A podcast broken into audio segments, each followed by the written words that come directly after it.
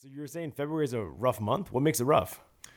February is a very rough month for me. Um, I lost my dad in a tragic accident February 12th, uh, two years ago. And it's been, it's been tough. Like I try and, I try and do my best to, you know, go forward and, and stuff like that. But it keeps like that month, it just, I'm kind of in the gutter for a long time. And my problem is like I probably should seek help and but I'm just stubborn and old school, which is not smart in any way. It's not good to suffer like that, but I'm sooner or later I'm going to have to reach out for some help. So and it kind of like this it, like this year it was actually harder than than the first year. And I don't know what it was. It was just it was more painful and it just kind of drug it just went into the into March and April. So Oh, so it leached into. yeah, yeah, I did. Yeah. How'd you get out of it? Um, well, uh, I called up my brother, and because he deals with the same thing too, and he basically told me to like just the old school way, man. He told me he's like, hey, man, like just start taking cold showers. Uh, like let's hop up on vitamin D, B, and all that. All get all your vitamins in order. Let's get out. Let's get out walking. Let's get out doing. You know, like let's get the body moving and stuff like that, so you can stop. I guess reminiscing and thinking of, you know, February. Yeah, you're kind of stacking things to set up your house for success. Right. Yeah. How'd that work? Uh, it, it worked. the The problem is, is like, you you got to keep up with that because if you don't, you can just fall right back into the hole. So it's a it's a constant battle to uh, keep up with that and to stay in the right positive mind. Because if you don't, yeah, you just you slip right back into it. So it's an everyday thing. Yeah, basically, yeah. As like, I mean, as we as we get out of the winter, you know, uh, I think our moods change too, right? You know, the like the winter's kind of very depressing, so it doesn't doesn't help. Yeah, and February is already depressing. Yeah, Yeah, it's I cold, it's miserable, it's dark. So yeah. Yeah. So how does the cold impact what you do for work? Oh my god. Um. Well, when it's I like I work outside, but I don't want to tell you that I'm like I'm outside for eight to ten hours of the day because that's not. I'm not. If we have, like, if it's super cold out, minus twenty five, minus thirty, if we have like an emergency, we're basically working outside for an hour and a half, two hours at the max. But we're we're allowed to go and warm up in the truck and stuff like that. But it's I don't know. I guess like when you when you're inside all the time, like yeah, that that's the hardest part is like getting outside. And then when you go to work, you gotta you gotta be outside, but you don't want to. But I don't know. You just gotta make it work. I guess. Oh, so do you flip that switch or how do you pump yourself up? Dress really warm. Spend the money on expensive clothes because if you don't, you're gonna freeze. Oh, really? Yeah, Okay. you gotta like this suit I bought was like it was like seven hundred bucks, but like the best seven hundred bucks I've ever spent. Like yeah. if, if you're working outside, you gotta spend the money. Oh, absolutely. Yeah. So what makes this suit so good? Well, it was I bought it like factory workwear. It's FR, so fire retardant, so I don't have to wear like the vest because we have to wear like high vis vests, but that was already built in. And then it's I don't know, it's it's just a really warm coat, like uh, overalls and and jacket. And yeah, like so when I'm when I'm outside, I'm not like immediately freezing. It's just like when you're outside for kind of long periods of time, and if you're not moving, type thing. So then it makes it so you don't have to wear an extra layer of Yeah, like retardant. well, some guys will. It'll be the middle of January and they're wearing two sweaters, and like you know, like um, long johns under jeans. That Yeah. doesn't cut it. Yeah, definitely. Yeah. You're not preparing for success. No. I gotcha. So what's an emergency where you'd have to go to? So an emergency would be like a broken rail. So um, there'll be like there's like an electrical current running through the main line, and the RTC, the Railroad Traffic Control Center, they know if there's been the the current won't pass. So somebody has to go check that out. It'll be one of us. It'll it could be uh, a signal maintainer. And if the like if the track's busted, that's like an emergency, right? The trains can't cross. We gotta we gotta go out there. We gotta grab a rail, install it, and uh, so we can get traffic moving. But yeah, That that would be considered an emergency. So there's current running through both of the rails, or how? Yeah. So the main line, so what we have in like in Saskatoon here, Yeah. there there's like an electric current running through, and then like the RTC, they can tell, like they can tell like if you put your tr- uh, truck on track, they can they know. Do they know the location? Yeah, absolutely. Yeah. Real. So they can tell the location down to what? How? What, what's the accuracy on this? Uh, the mile points. So uh, on the main line we have CTC, so signal to signal, which is also it's also like can, it's a it's a mile board. So yeah, they know exactly where you are. They know uh, they they control all the switches from Edmonton. They just press a button, and they and they line trains. oh, so they're all in Edmonton doing this? Yeah.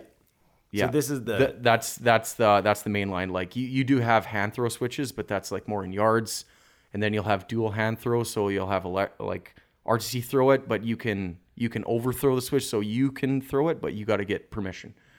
oh, from the really? RTC. Yeah. Okay. What makes it a main line? Heavy traffic. That's like your main artery of like CN. That's where I work for.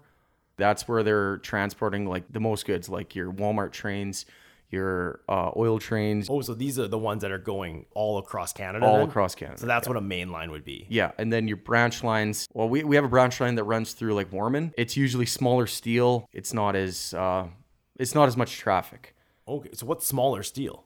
Smaller steel. So on the main line, you'll have 136 pound steel. So 136 pounds. The way they gauge that is every for every three feet of the rail is 136 pounds. And then on the branch line, you'll have between 115 or 100 pound steel, and it's it's much smaller. It's smaller plates, smaller uh, smaller rail, smaller uh, switch stands, everything. So what's a smaller rail? Smaller rail. So you yeah. So I, your smallest rail of what we run with now is just 100 pound, and usually usually branch lines they're not all welded up. It's just uh, it's just jointed track. It's just like bars and bolts, and then you'll have a joint that's not welded. Whereas the main line is is everything's welded. So with the branch line, it's just butted up together. Yeah, yeah, with bars and bolts. You'll you'll have that on the main line, but there's like that's it will get welded up eventually, like because Okay. they don't want uh, joints and track for the main line. So what makes it so the main line has to be so much more durable? You'll get like a, a Walmart train, right? Like that's like double stacked, sometimes 236 cars long, and like if you have a joint that's not welded, each wheel of the train is like an anvil hitting that thing, and it's hitting it at like you know what I mean, like 60 mile an hour a lot of times. and like that can that can mushroom and batter out and that causes a defect itself uh, like those got to get welded up kind of as soon as they can like that they have a certain date to where they can stay in track Oh, how long do they last without them welding?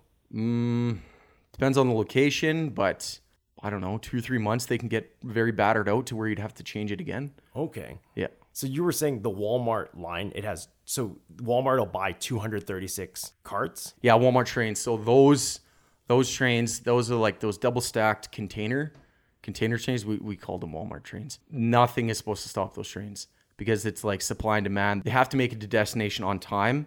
So if you have an emergency and it stops that train you better get that fixed as quick as you can. So the Walmart train is top priority. yes. And when you say Walmart, you mean Walmart the store. It's Like- not just a nickname. yeah it's kind of like a nickname. It, it's because it's the the train for all like the grocery stores and stuff like that.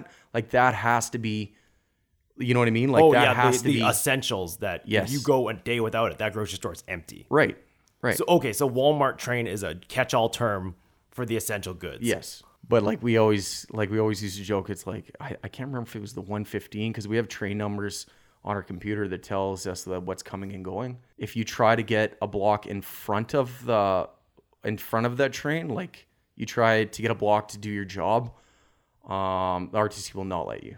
It- It's like no, 115's coming. That goes by, then we'll talk. So what's a block? A block is like it's called an e-top. It's a it's a perm it's a positive protection from like signal to signal to where you can do your job. To where to where you can put on the track and to where you can go to work. Oh, so when you're about to do the maintenance, it's it's a one mile. So they sh- they shut down that mile. They yes, they they shut down from just kind of signal to signal. It depends really what you need. If you got to let's say you got to put on and you got to travel far where you are you're going to need a longer distance. If it's just like you're right next to track, you can need a shorter distance. But like a lot of the a lot of times the the job is just uh, you're waiting because you have to wait for enough time in between trains in order to do your job and sometimes you know, the job can take an hour, the job could take 45 minutes. This is where there's only like 20 minutes available, which is, you know, you, you got to just wait. So you're actually under time pressure. Oh, yes. Oh, yeah. So how do you handle that pressure? I mean, you make sure everything's ready to go. You make sure your saw's gassed up. You make sure your tools are 100% ready to go. Kind of talk it over with your guys, like you know, just do have a job briefing, ma- making sure everybody knows their their job. Oh, so everything's prepped. Everybody knows their role. Yes. And then you guys go. You know what you're doing. If you got a good yes, if you got a good crew and everybody shares a mind, things can go like great. You know, like sometimes you need an hour and you got it done in like you know 35 minutes. really? Yeah. But you accounted for it. Yeah, Oh, what happens if you go over the time that you have? Well, basically, uh, trains train stop. You'll communicate with the RTC. Uh, you'll let them know kind of what's happening. Like I said, if it's like an important train and that thing stopped, like I forget, I forget the ratio on like how many minutes it stopped, what it cost them. But um, you'll communicate with the RTC, try and get it like like fixed up as quick as quick as you can, and get off the track. If it's taking longer, then our supervisors get called from like the chief, and then things get very hectic. Oh, so you because you have to put a rush on it because that 115 is coming through. Yeah, or or just or even even if you're, it doesn't always have to be 115. It like when trains stack up, you're slowing down everything, right? Oh, it ripples. Right. Yeah, and then and then like say you stop them long enough, like that's all the track time you're getting. You ain't getting on after that because then now they have to now everything but everything is bunched up and now they have to let everything roll. Oh, they got to let that floodgate go, and now you've lost your, you've missed your window. Right. So what do you mean the, what's the 115? Is that a certain? That's like the the I, I can't remember if it's the 115 or the 112. That's like the the Walmart train or whatever. Oh, and so it's not. That's the number of the Walmart train. Yeah, yeah. So yeah, like I said, you'll have numbers on our on our computer. It shows us like the train lineups, where everything's going. You can calculate yourself. You'd be like, okay, I got this train coming.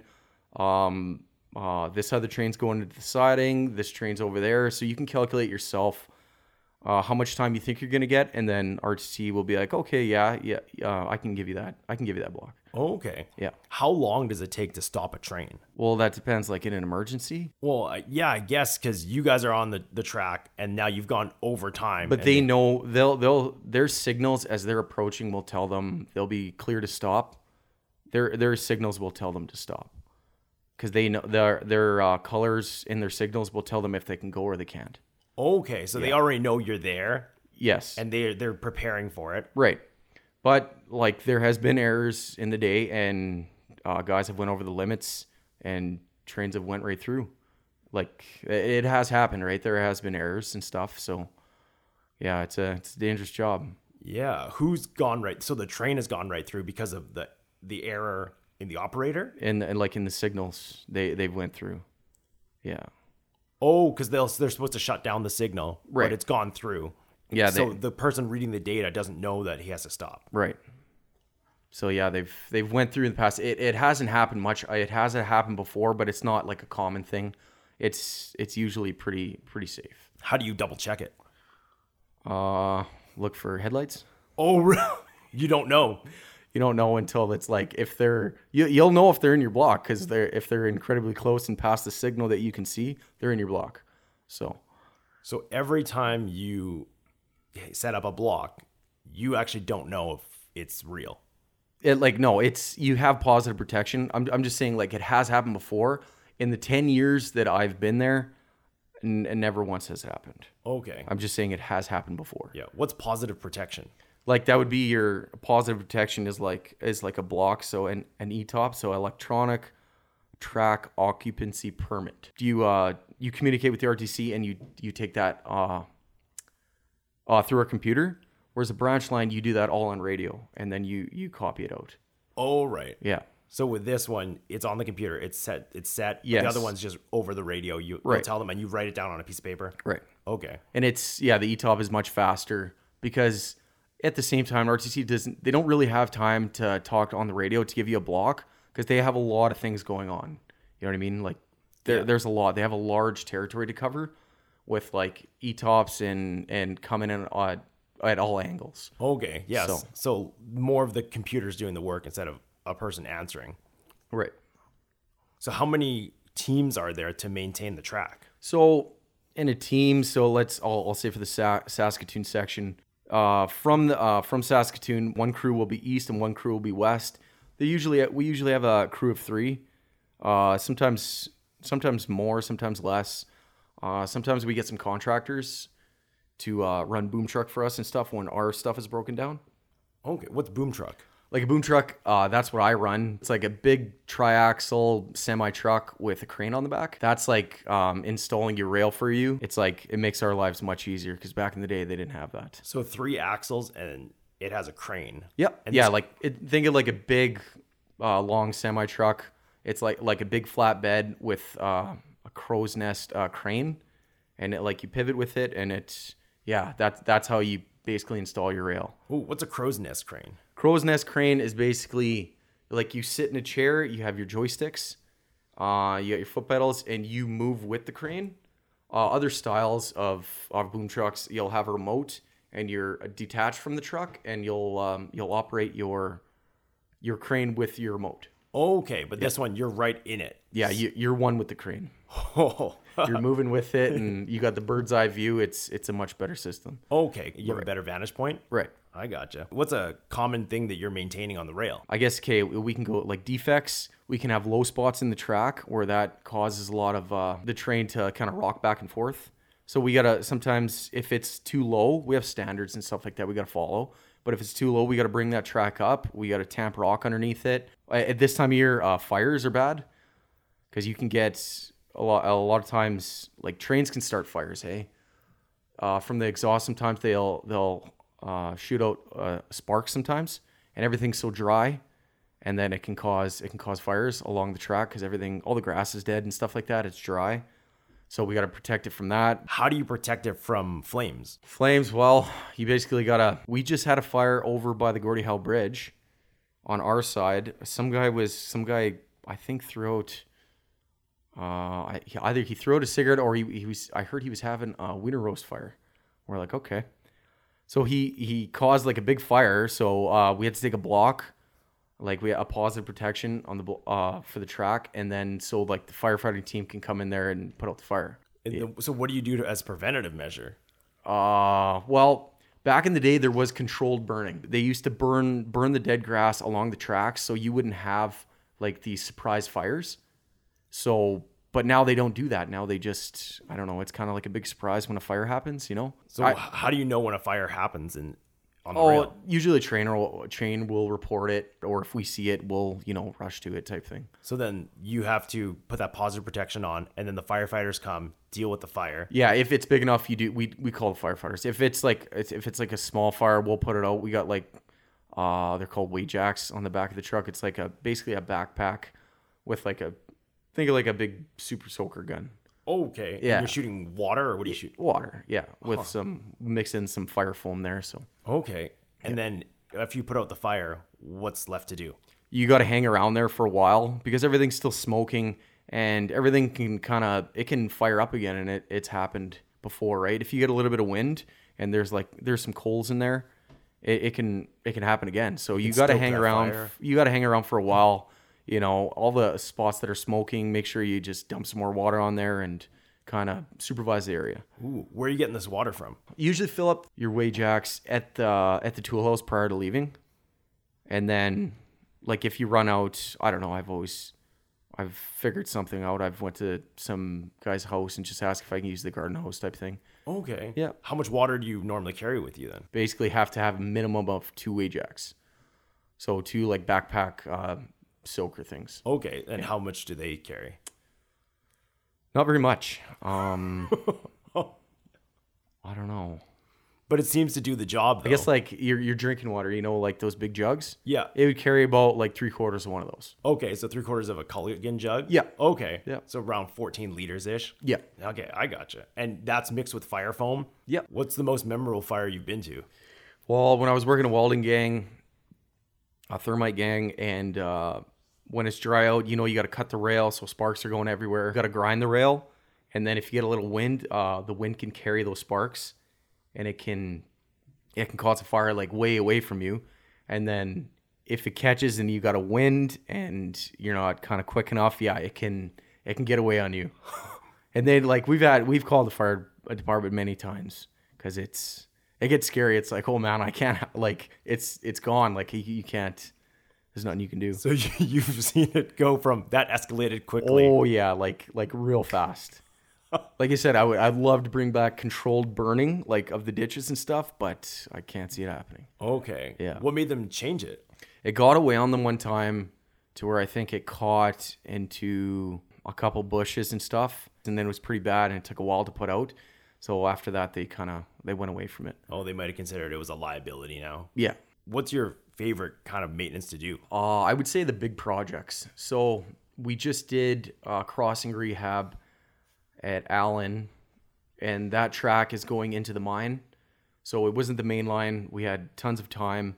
Uh, we had some we had some contractors help us out uh, because they got the big heavy equipment and stuff. But basically, you got to take the ch- uh, the track out of the highway. We got to put a new one in. We got to flood it with ballast, and then we put like uh, new new cement in there.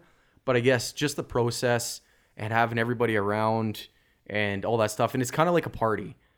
It, it, it's fun. It, it really is. It's it's gonna take all day. You're gonna make some overtime. Usually everything pl- is planned out good. It's not like rush, rush, rush. It's you can take your time, and it's it's a process. And by the by the end, it's done. It's like it's very satisfying type thing. Oh, It's yeah, like the crossing, like from like a before and after is is awesome. yeah, just the visual change, and you worked hard for it. The visual team. change, the like when you drive over it, it's not rough. It's like smooth, and we're gonna be changing uh, a whole bunch of crossings. We have to upgrade like 51st Street uh, is gonna be all upgraded to um, cement panel crossings, and it's gonna be awesome. Oh, these are the crossings that the vehicle drives over. Right. Oh, that's what a crossing is. Yeah.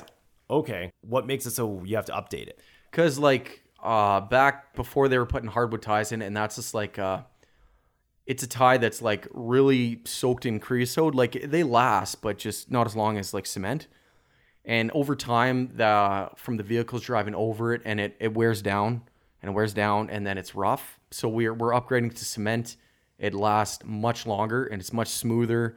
Uh, and then when we have to do maintenance underneath it, it's very easy to to just take the cement out and do our job. Oh, but before it was on wood. The oh, yeah, the hardwood hardwood planks, and then they were very tough to get out, and they're just they're not as good. And what what are they soaked in? What's that? Cre- creosote, What's that? it's like a heavy kind of tar soot.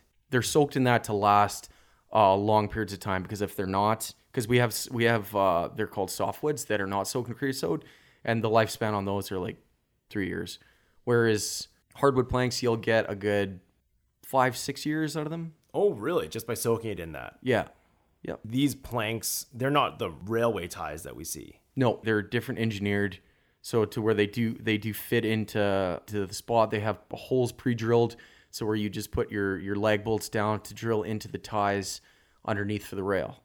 Okay. So it's like secure, yeah. yeah. Would you would you mean when you said you flood it with the ballasts? So the ballast, that's like your rock, that's your foundation. That's gonna keep your track. Um, because when you when you do a crossing rehab, you take after you take the track out, you have a whole bunch of old ballast rock, and then we got to scoop that out. We got to install our panel, so it's like a big chunk of track. We install to the one side that we took out, both sides, and then it's got to be lower. And then we flood it with ballast, and then uh, a tamper, it's called, will I'll raise it up and tamp all the rock underneath it, and to make it solid. So you put the rail in first, and then you tamp it. And it raises the rail.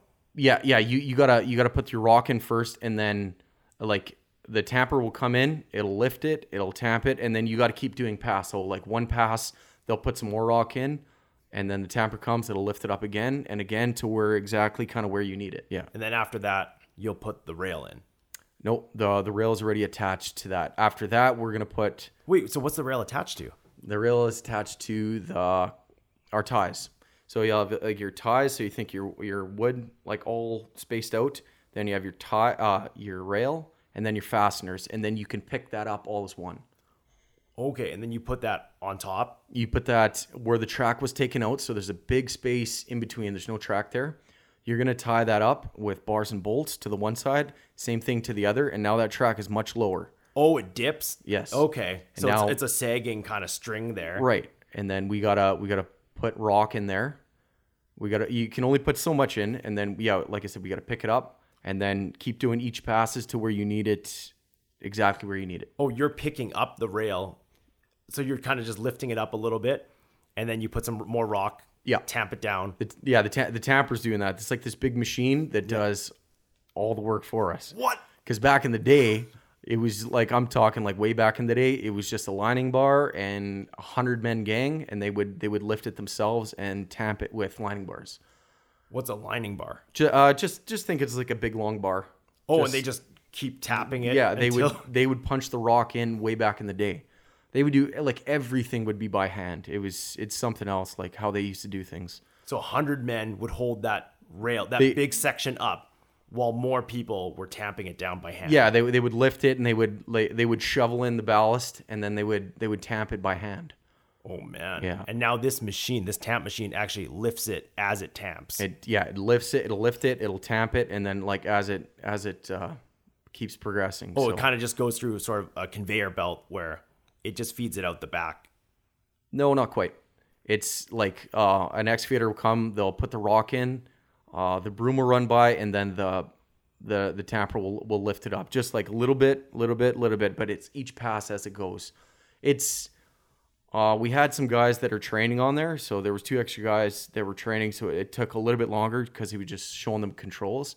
But uh, usually a spot like uh, like a crossing rehab, it'll take about an hour and a half, two hours. Ooh, and how long is how wide is the crossing? How wide is the crossing? That crossing we did was 95 feet. Okay. Yeah. So 95 feet of track. And Yep. then what's the width of The the, width, uh, what was it? They were 10 foot ties, and then we had to go another two and a half feet out. Okay. Yeah, we had to go on another two and a half feet out just for uh, like the cement goes in, and then just a little bit of asphalt. Uh, So 15 feet wide and then Yeah. 95 feet long. Yep. And this tamp is going, and it just does section by section. yep. And it takes about an hour to do the 95. Uh, this this one took a little bit longer. It took like, like yeah, because he just because he was training some guys, it took about two two and a half hours. Okay. But like for us, that's like break time. that's like, hey, you know, you can go have a seat, go have something to eat, make sure your tools are all ready to go for when they're done, and then when they're done, then we go in there and we gotta we gotta finish the job with uh, putting the cement in.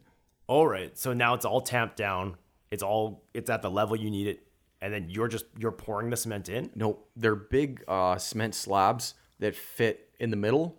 They put these rubbers in, uh, rubbers on the side, and then you you gotta soak it with dish soap, and then uh, they got chains. They come in. There's holes for them. Uh, we set it in place, and then the bucket comes down and just nicely presses down and just fits like a it like fits like a glove. Oh, really? Yeah, And it's that's hence like- the dish soap. Yeah, So that's the lubricant. it's satisfying as hell when it goes in. Oh, hell yeah. Yeah. It, does it just make, does it make that sound too? And it goes, Yeah, like a rubber fit snap. Like Oh, yeah, it was all- satisfying. Yeah, you put the dish soap on, and then just like each one that goes in, it's like ah, when everything's laid out properly. Yeah. Yeah. yeah. So the, that's a railway crossing. Railway crossing. Oh. We got lots more to do. So Yeah. You never think about that stuff. yeah, Unless, I guess, they're really bumpy or. uh, yeah. Some are some are very bad. Like we've if if you find a a, a bumpy crossing that's really driving you nuts, there's a number on the side. Usually um, on this, uh, they'll be on like the signal. So like the the crossing bucks. Okay. Call it and give them hell. Oh, and then they'll tell you guys. Well, they'll they'll like if they get enough calls, they'll like usually like you know they put it on the list of, like- of like okay that's got to get changed. oh, I gotcha. Yeah. So that's kind of a way to expedite that process. Right. Cool. So then, what's a typical day for you at work? Uh, I get I wake up, get to work. We I always get in early. I'm always like half hour early. Sometimes you can check your emails to know what you're doing for the day. Sometimes it'll be word of mouth of if we got lots going on. I sometimes like to leave early. Uh, just like hop in your truck if you know where you're going. Just get going. A lot of guys, you know, sit around, kind of chat for like half hour. But like that gives you like a window. Go grab a coffee or, or a, a small breakfast if you want, and then go to site.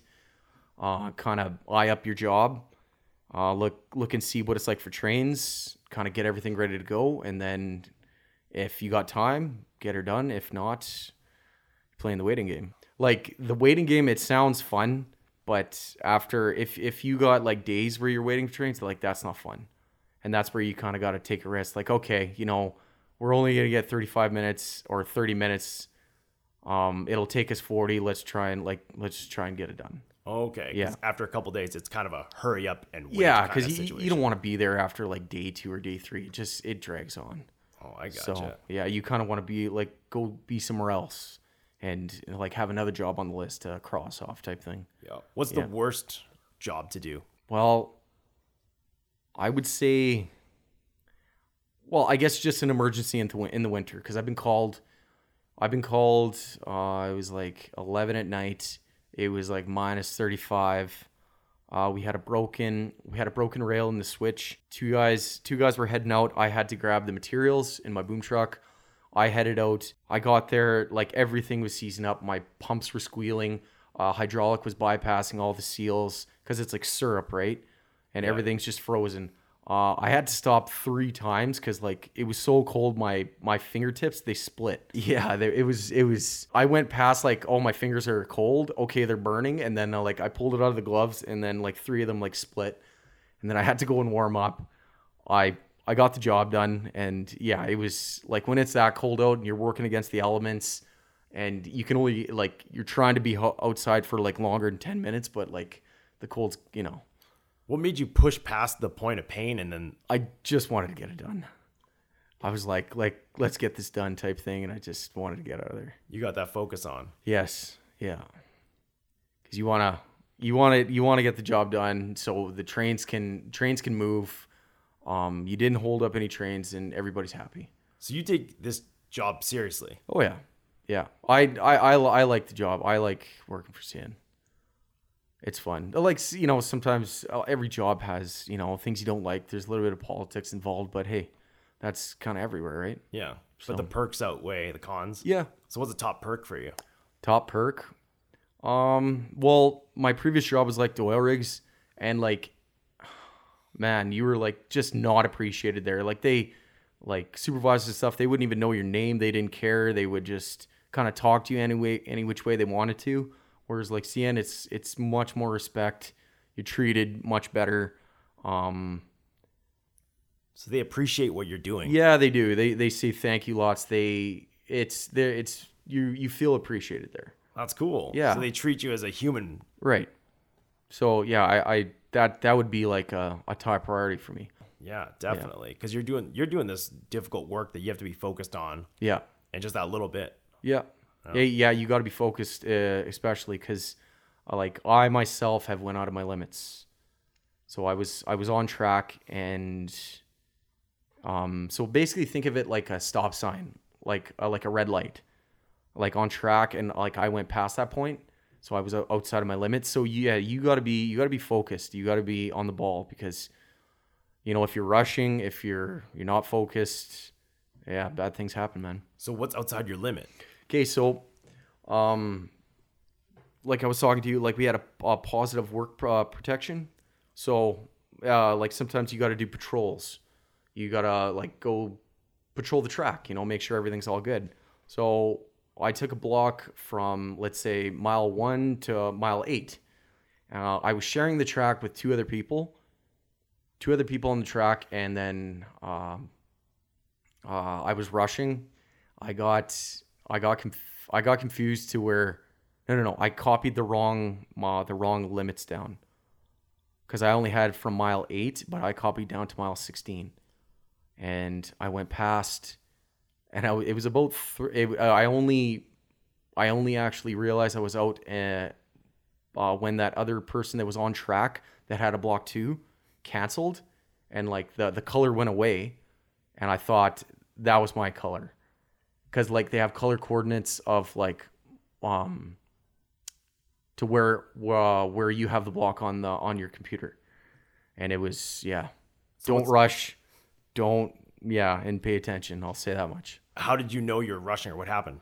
um like i was rushing because i got i got put i was told to patrol the track so i quickly I wanted I wanted to get the the whole warm and done, so 16 miles, and then I wanted to get on the main line, and I wanted to get a good chunk done because it was my first time like going to patrol, and no, don't do that.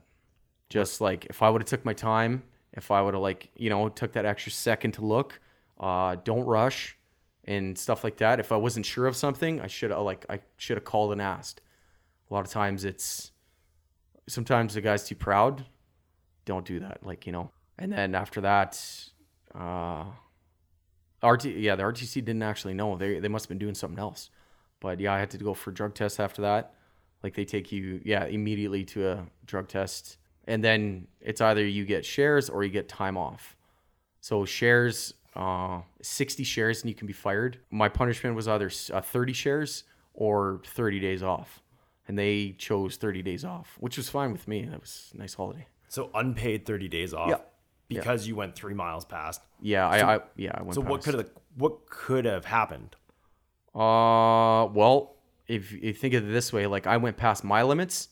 Uh, train didn't know that, so if the train was uh, like train, I could have ran in. Train could have ran into me.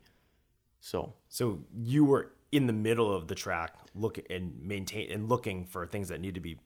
Yeah, I was yeah, I was doing the patrol. I was looking. I was yeah, patrolling the track, and then it wasn't until that foreman canceled, then I realized I was out of my limits, and I was like, and then I took off immediately You're out of that safe positive protection Right, zone right. by three miles. by three miles. It sucks. It's it's embarrassing. You kind of don't want to show your face to the you know when you go to the tool house, you don't want to show your face. But at the same time, you know what's crazy is you'll have you'll have foremans, you'll have guys that worked at CN thirty years, twenty years, five years, one year.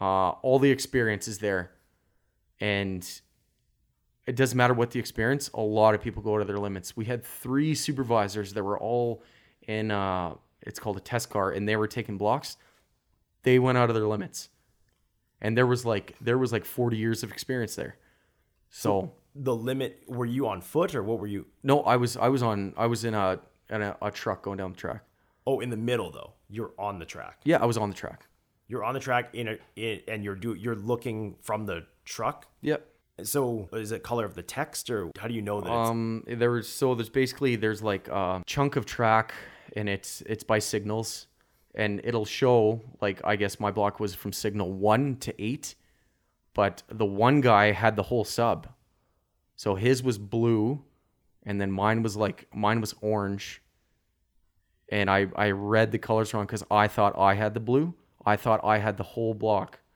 but i only had up to mile 8 just because of that one color. You were supposed Yeah. to be orange. Yeah. And so orange was only one to eight. Yeah, orange was only one to eight, and blue was he had the whole he had the whole uh the whole section of tracks on mile one to sixteen. Yeah, he canceled his block, so he took off track. He cancels his TOP, and that's when I and that's when I realized, oh oh shoot, I'm out of my limits. Oh, because you thought you had the one to sixteen. Yeah, it happens to the best of us. We just gotta we gotta learn from our mistakes. So basically, what I learned from that: don't rush, don't be a hero. If you're not sure, call somebody. Just call somebody. Call your supervisor. Call call your buddy that has a little bit more experience than you. Don't be afraid to make that mistake. Right. Yeah. So those thirty days off, what'd you do?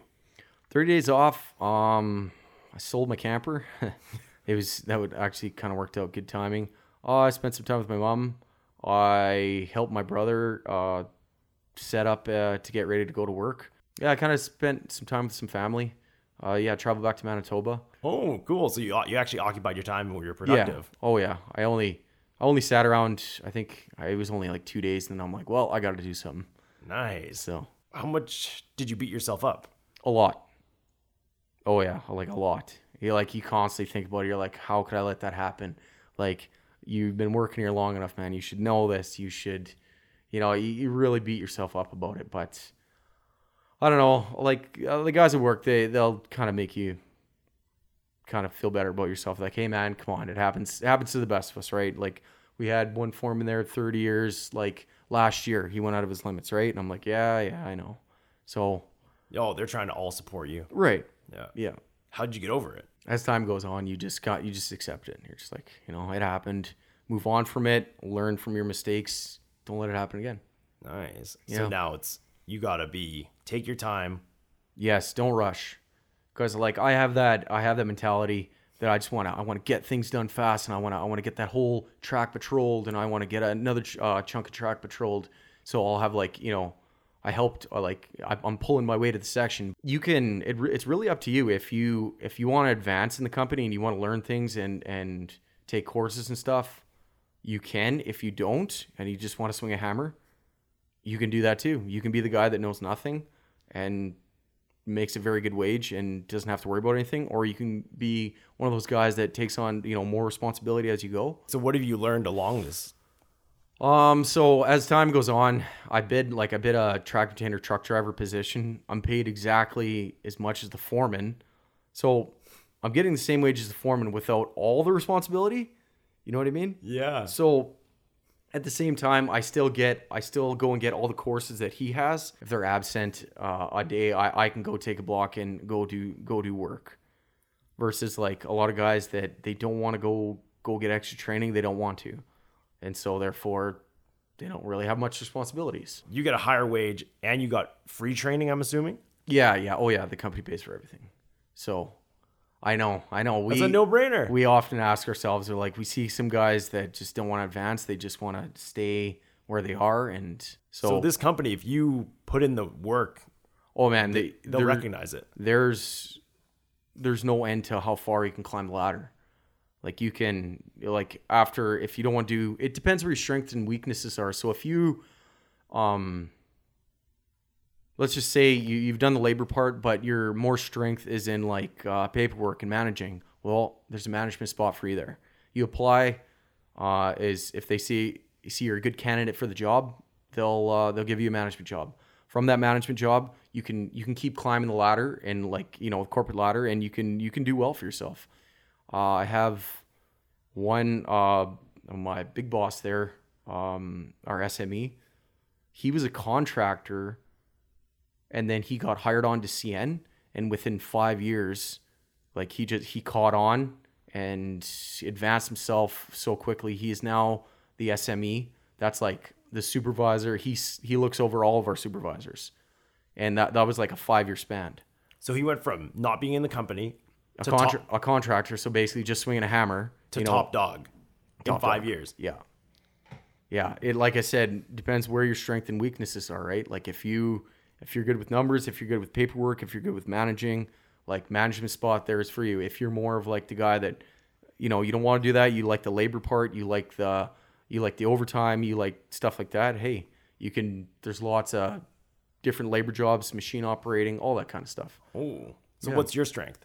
My strength, I would say I like operating. So I like running my crane. I like I don't like necessarily like being in charge all the time. It's just I don't know. I can't I don't like answering the phones and talking to everybody. It just drives me nuts. You kind of want to do your own thing. Yeah, I, I, I still want to be I still want to pull my weight, be a part of the team, but I don't want to be in charge of everything, especially if I'm getting paid as much as the guy that's in charge. You know what I mean? Yeah. Some guys just like to just uh, you know, I'm in charge. I'm wearing the white the white hard hat, so Okay, so some people want the power. Right. So wait, there's different color hard hats, Yeah, so uh, your white hard hats will be foremans and supervisors. and then what color you wear, Yellow. and then what? Is there any other colors? Uh, yeah, mechanics have like a gray, but that's about it. They, they don't have we don't have like the colors of the rainbow or anything like that. Oh, I gotcha. Yeah. And what's the top dog wear? Top, just white, Okay, just white, so white, yellow, and then gray. gray. Gray. And then contractors, they wear I don't know, they wear all different types of hard hats. What's your biggest weakness then? Biggest weakness, probably being under a lot of pressure. I kind of crumble under pressure a lot of times. Are you sure? Because you Yeah. just told me you have these big jobs. You line them up. You have the system. You No, no, no. Like going. I, I help out lining those up. Like I'm like I'm not the foreman, right? The foreman will rearrange all that. I will I will be like the assistant to help out. so what kind of pressure? A lot of times the big uh, big tie gangs and steel gangs come come into town. There's steel gang working out on line, and then you got like people running like 42s and all that stuff, and then you're on track. You got to communicate with other people on track to do to do work and stuff like that. And a lot of times it's just confusing, and then I just sometimes I just crumble under pressure. Oh, the overstimulation. Yeah, the overstimulation. Yeah, that's that's a better word for it. I gotcha. Yeah. So it's not actually the pressure. It's just all this information from all these varying sources. Yeah, it yeah, basically yeah. Yeah. Okay. I gotcha. So- what are 42s? 42 is like a rule 42 that's like uh that's another type of prote- protection so you'll run you have to notify the rtc i think it's 24 hours prior your flags will go up trains will be notified so they'll contact you say you're doing a work on just a chunk of track so trains gonna have to call the foreman that's running the 42. They will call them, "Hello, Foreman Berdaney, approaching your Rule 42. What are your instructions?" And so, like, you'll contact them. Either like either you can let them by, or you can't. Like sometimes you'll have the guys working. Maybe you need to clear the guys off the track. Hey guys, uh, clear the track and let the train go through. Uh, or sometimes like the guys won't be working on the track, and then you can just clear them right through. So it's like there's different these different forms of protection. And with a 42, that means you just got to call it 24 hours ahead. Uh, 24 hours ahead, your signals must be in place by the 24th hour, and then you have so many hours, and then the uh, flags have to come down, and then it's over. There's like a yeah, there's a span to to it. So, what are the flags? So there'll be a yellow over red. The one flag has to be two miles away from your working area, and then your yellow flag, uh, I forget, uh, so many so many miles away from that one. Yeah, and then the train will see. They'll also they'll have it in their notes that uh, you are running a, a Rule 42, so they they know what's coming.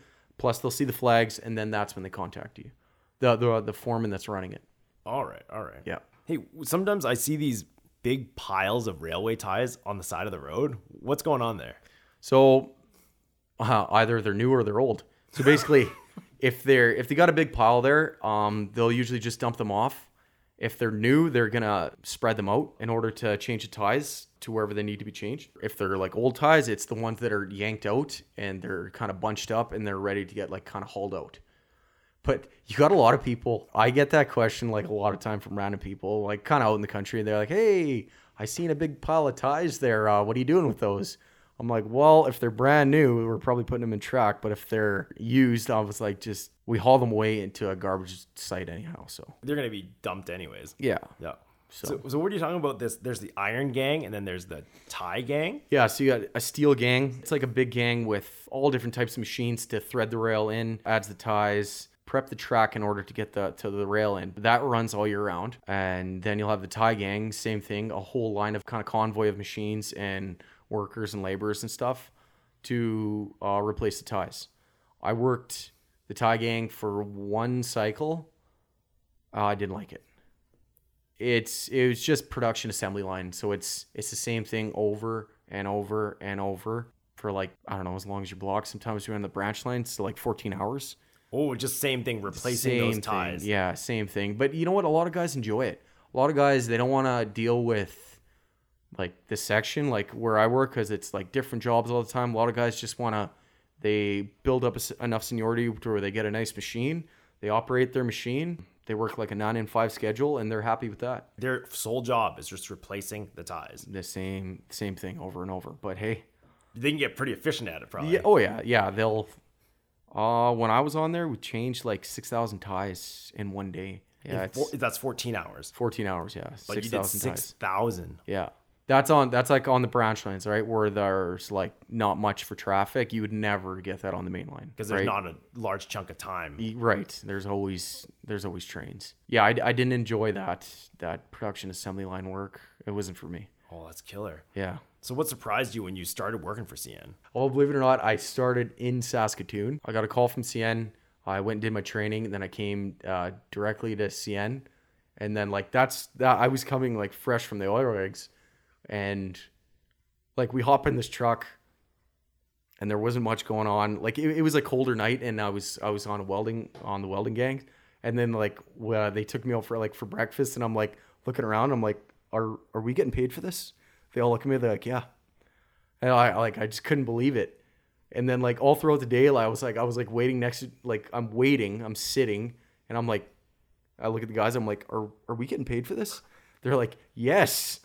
I just like I don't know, I just couldn't believe it because if like like when I worked the rigs, if you stop for like five minutes, you'd get like screamed at. You know what I mean? no, I don't know what you mean. So oh, oh, yeah, it was yeah that I think that surprised me the most when it came to CN, and then plus I guess the respect like I like I talked about earlier. yeah. So They appreciate you. Yeah. And they, they actually pay you what you're worth then. yeah, yeah, they do. Uh, we get we get uh, wage increased every year. Awesome. Yeah. But I'm just saying, even when you're resting, they understand rest is necessary, and they understand that there is Yeah. going to be a slower time. Yep. Yeah. You know. Yeah. So what made you leave the rigs? The rigs? Oh, uh well, the the money was obviously that would that's what keeps you there cuz you don't like the work is it's fun for a while, but holy man, that that wears down the body quick. You're working your butt off a lot of times. Like you're making a big wage, but you're earning every penny of it. Um I was I applied at CN a bunch of times. I, I think a total of like five times. And then I got this random number when I was on days off when I was working rigs. And I thought it was my rig calling me to come in to work. And I was like, ah, I'm not gonna answer that. I was like, but I better. And then I and then I answered it and sure enough it was CN and I was like, oh. And they just did like an over the phone interview. Uh, if you pass that, then you yeah, you go for your medical and and all that stuff. You gotta be you gotta be fit to uh to work there. We've had guys that couldn't pass medical.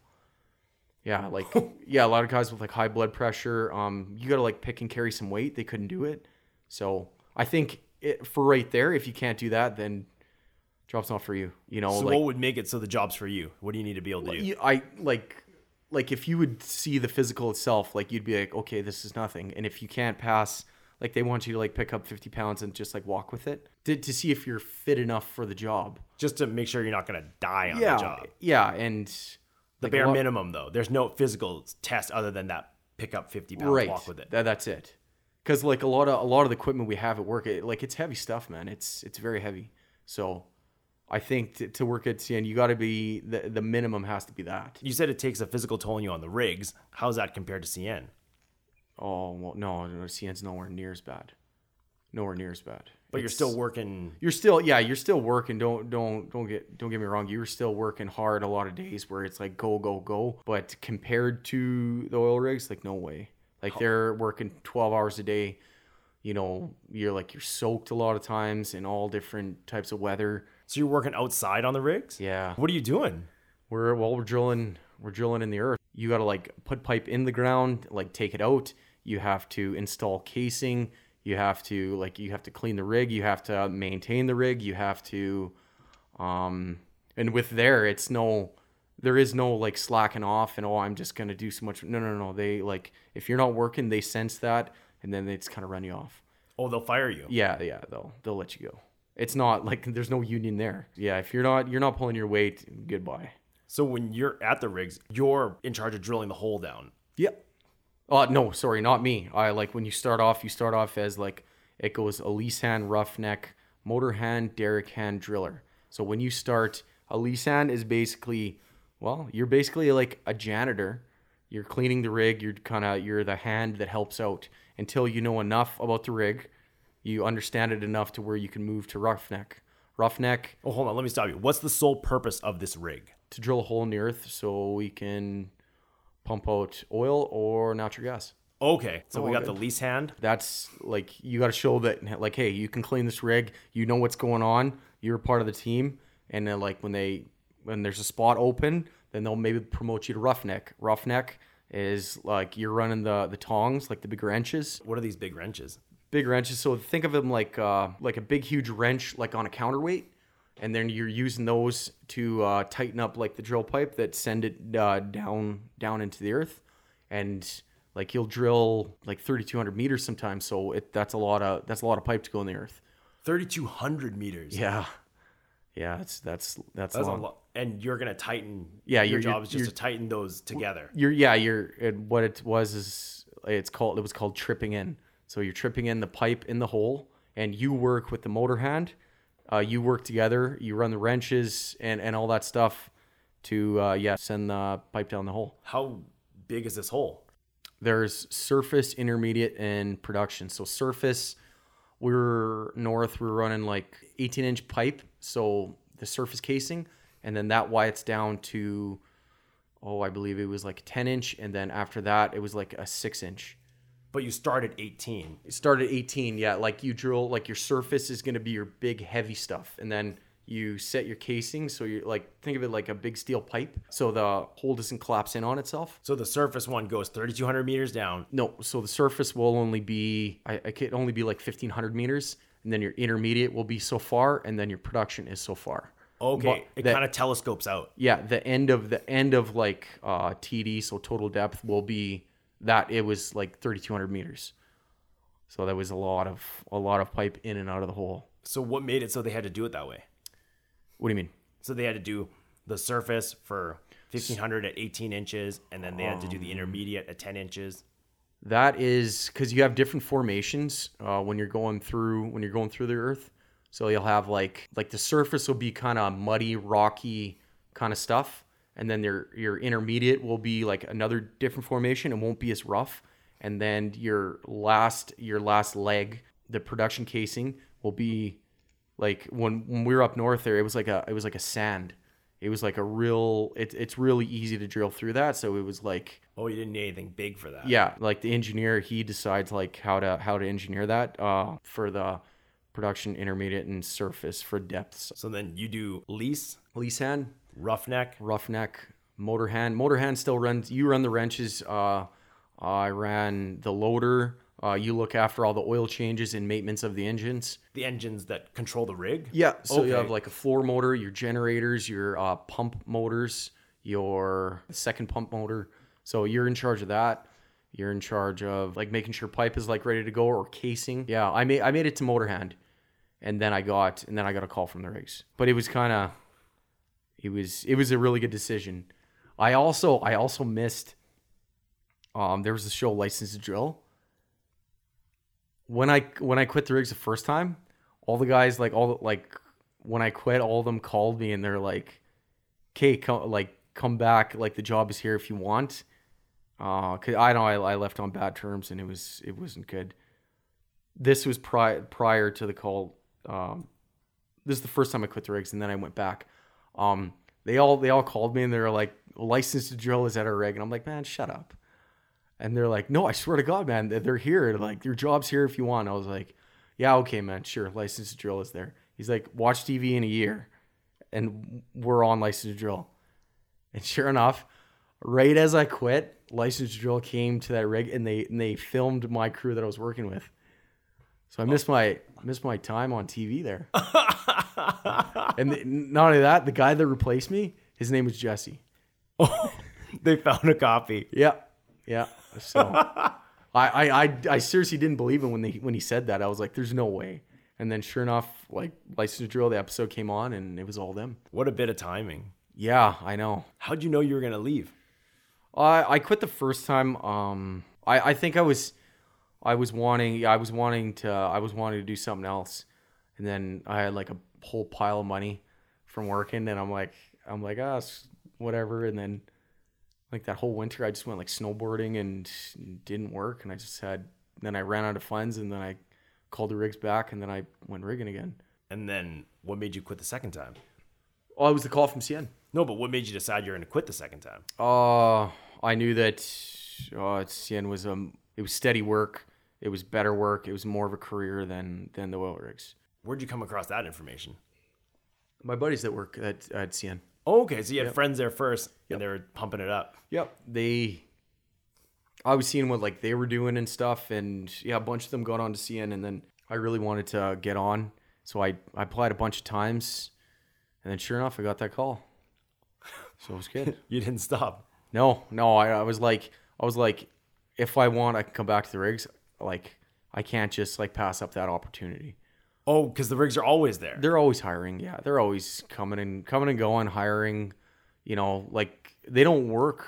A lot, you know, they they shut down lots too. Hey, and depends depends on like what our oil and gas is doing too. Like you know, Yeah, so you're not getting treated well up there, and it's not steady. Yeah, and I've had I've had family that's worked on oil rigs their like their entire lives, and they wouldn't recommend it. They just kind of they you do it long enough to where it's like the only thing you know, and then you're just stuck in that life, right? Because like you do it long enough, you're making that money. You can't accept anything less than that. You can't accept like a lower paycheck, even if that even if that's like, hey, you take this job, you're gonna be home. It's like, well, no, I make all you know, I make all this money, when it's like really it's it's not worth it. Yeah, you set the bench too high Yeah, if you. yeah, like to to constantly be away all the time, you know. Yeah. You're you're living on the road and How'd you make that switch from taking a lower wage then? Uh, oh yeah, it was sh- it was it was a big hit at first because like yeah, when I got my first paycheck to CN, I was like, oh man, I can't make this work. I was like, I I, I was like, no, I'm going back to the rigs, and then I just, and then I'm like, okay, well, you know, maybe just lower your standard of living, and you know, and not spend so much money, and you know that type thing. What were you spending all this money on? Oh, new trucks and toys and all that stuff you spend your money on when you work the oil rigs. Like you make big money, but you also spend big money, right? Too, right? Oh, it's yeah. just it's goes Mo- hand in hand. So you could go broke. Oh yeah, a lot like a lot of guys that worked on the rigs. I I only met one guy that had money out there. One guy. He he invested his money. He had some rental properties. He, you know, he invested into companies like stocks and stuff like that. That was I. It was one guy. All of the other all the other guys were broke. Huge money, but it goes as fast as faster than they make it. So, money management. So did you learn that at the, afterwards? I learned it. Yeah, I learned it at CN. I'm like, okay, I'm not making big money, and I, I'm sorry, I'm not making as much as I was on the oil rigs. So just you know, just adjust, No. lower your standard of living. What's the best toy you bought? Oh, I bought some Sea-Doos. A pair? Yeah, I, my dad was gonna sell me his boat at the time, but then I got really drunk one day, and then, and then he's like, he got mad. He's like, I'm not selling you this boat. You're gonna kill yourself. I was like, okay, I'll show you. And then, uh, and then like the next day, I went and bought these very fast supercharged uh, Sea-Doos. I'm like, yeah, I don't need your boat. That'll show. Yeah. yeah, that was probably the most expensive toy I've owned, but they're they were a lot of fun. A lot of fun. I'd always like invite uh, friends over to the lake and stuff, and you know, I'd pull them for tubes, and we'd have like beach fires and stuff like that. It was it was a lot of fun. So it was worth it. Oh yeah, yeah, they were worth it. Yeah, What's a purchase you regret? new new trucks. Yeah, they're and now like nowadays like with the vehicle with vehicles they they make it too easy for people to get into a, like a brand new vehicle. And uh the last vehicle I bought it was like a 2019 Ram Limited. Like they're they're so overpriced and then you you you do the payment plan for like years, right? Like an 8-year term like if you do that like they had a they had a show. They said like if you if you finance a vehicle for that long, you can't afford it. And it's true. You can't. By the time you're done paying that off, the vehicle's not worth much. And then you're usually trading it off to get another one. And it's just so my worst purchase was probably that truck. It was it was so expensive, but I paid it off much quicker than the term took. I paid it off in two years instead of eight. And so no vehicle payments, no credit card payments. So like I kind of got away from that payment world. Oh. So Yeah. you have no debt and you just crushed it out after. Yeah, no, no debt. Like I'm, I'm gonna, I have, I'm all geared up to buy a, a house here soon, but I'm just kind of waiting for the right moment. You know, got a decent down down payment and stuff, but yeah, no, no vehicle payments and credit card debt or anything like that. So Man, Yeah. you've done it right. yeah, well, it, it like don't get me wrong. Like in the, in my 20s, I, I played that payment game. Like after you know I hit 30, I was like, I don't want to do this anymore. You know, How'd you decide to stop? I guess it was just, you know, when you like you you're working hard, you're you're doing all that overtime and stuff like that, and then you start. What I did, what I did, that's what I did is I started calculating the interest I was paying. So you know, you got uh, a loan out for a vehicle, you got a little bit of credit card debt, you got, um, uh, you know, a loan out on this toy, and then I started like calculating up that interest, and I was like, man, like month after month, I'm paying this. Like this is crazy. I I don't want to do this anymore. Like now I have it. If I want something, I'll save up 100% of it and buy it. How's it feel contrast to what you're doing before? Way better, way better. Because I know, like when I buy it, I own it. It's it's mine. Instead of like signing papers, paying like a very large interest rate for something, it just doesn't it doesn't appeal to me anymore. Does it feel better to wait? Yes, it does. And then yeah, and then you know what? But maybe by the time by the time a lot of times I've saved up to maybe where I wanted to buy something and then I it took second thoughts and I'm like, you know what? I don't need that item. You know? So it's it's better. Like I, I feel like that's what people used to do back in the days, right? Like they used to, people used to save up for for things that they wanted instead of just going purchasing everything on credit. Yeah. So now you're just saving up to do a house. Uh, yeah. Well, I'm all. I got a. I got my down payment and all that stuff. I'm really just hunting right now for like the perfect one. Oh. And there's no rush. There's no rush, you know. Yeah. So yeah, You really took that lesson to heart of take I your did. time. I did, man. I, I really did. I'm just like I'm not. I'm not doing this payment plan thing anymore. And also, in a way, I kind of. I feel a little bit more wealthy with not owing so much money all the time Yeah. for for all your items. You know what I mean? yeah, definitely. Yeah. Do you know what the definition of wealth is? What's that? How long you can go without an income. Yes, yes. I've calculated it up. I can actually go uh, a couple years without work. Hell yeah. Yeah, so uh, yeah, I feel good about that. Yeah, Man, you turned it around. I did. Yeah, Oh, that's unreal. yeah, All right, man. Should we call it? yeah. Sounds good.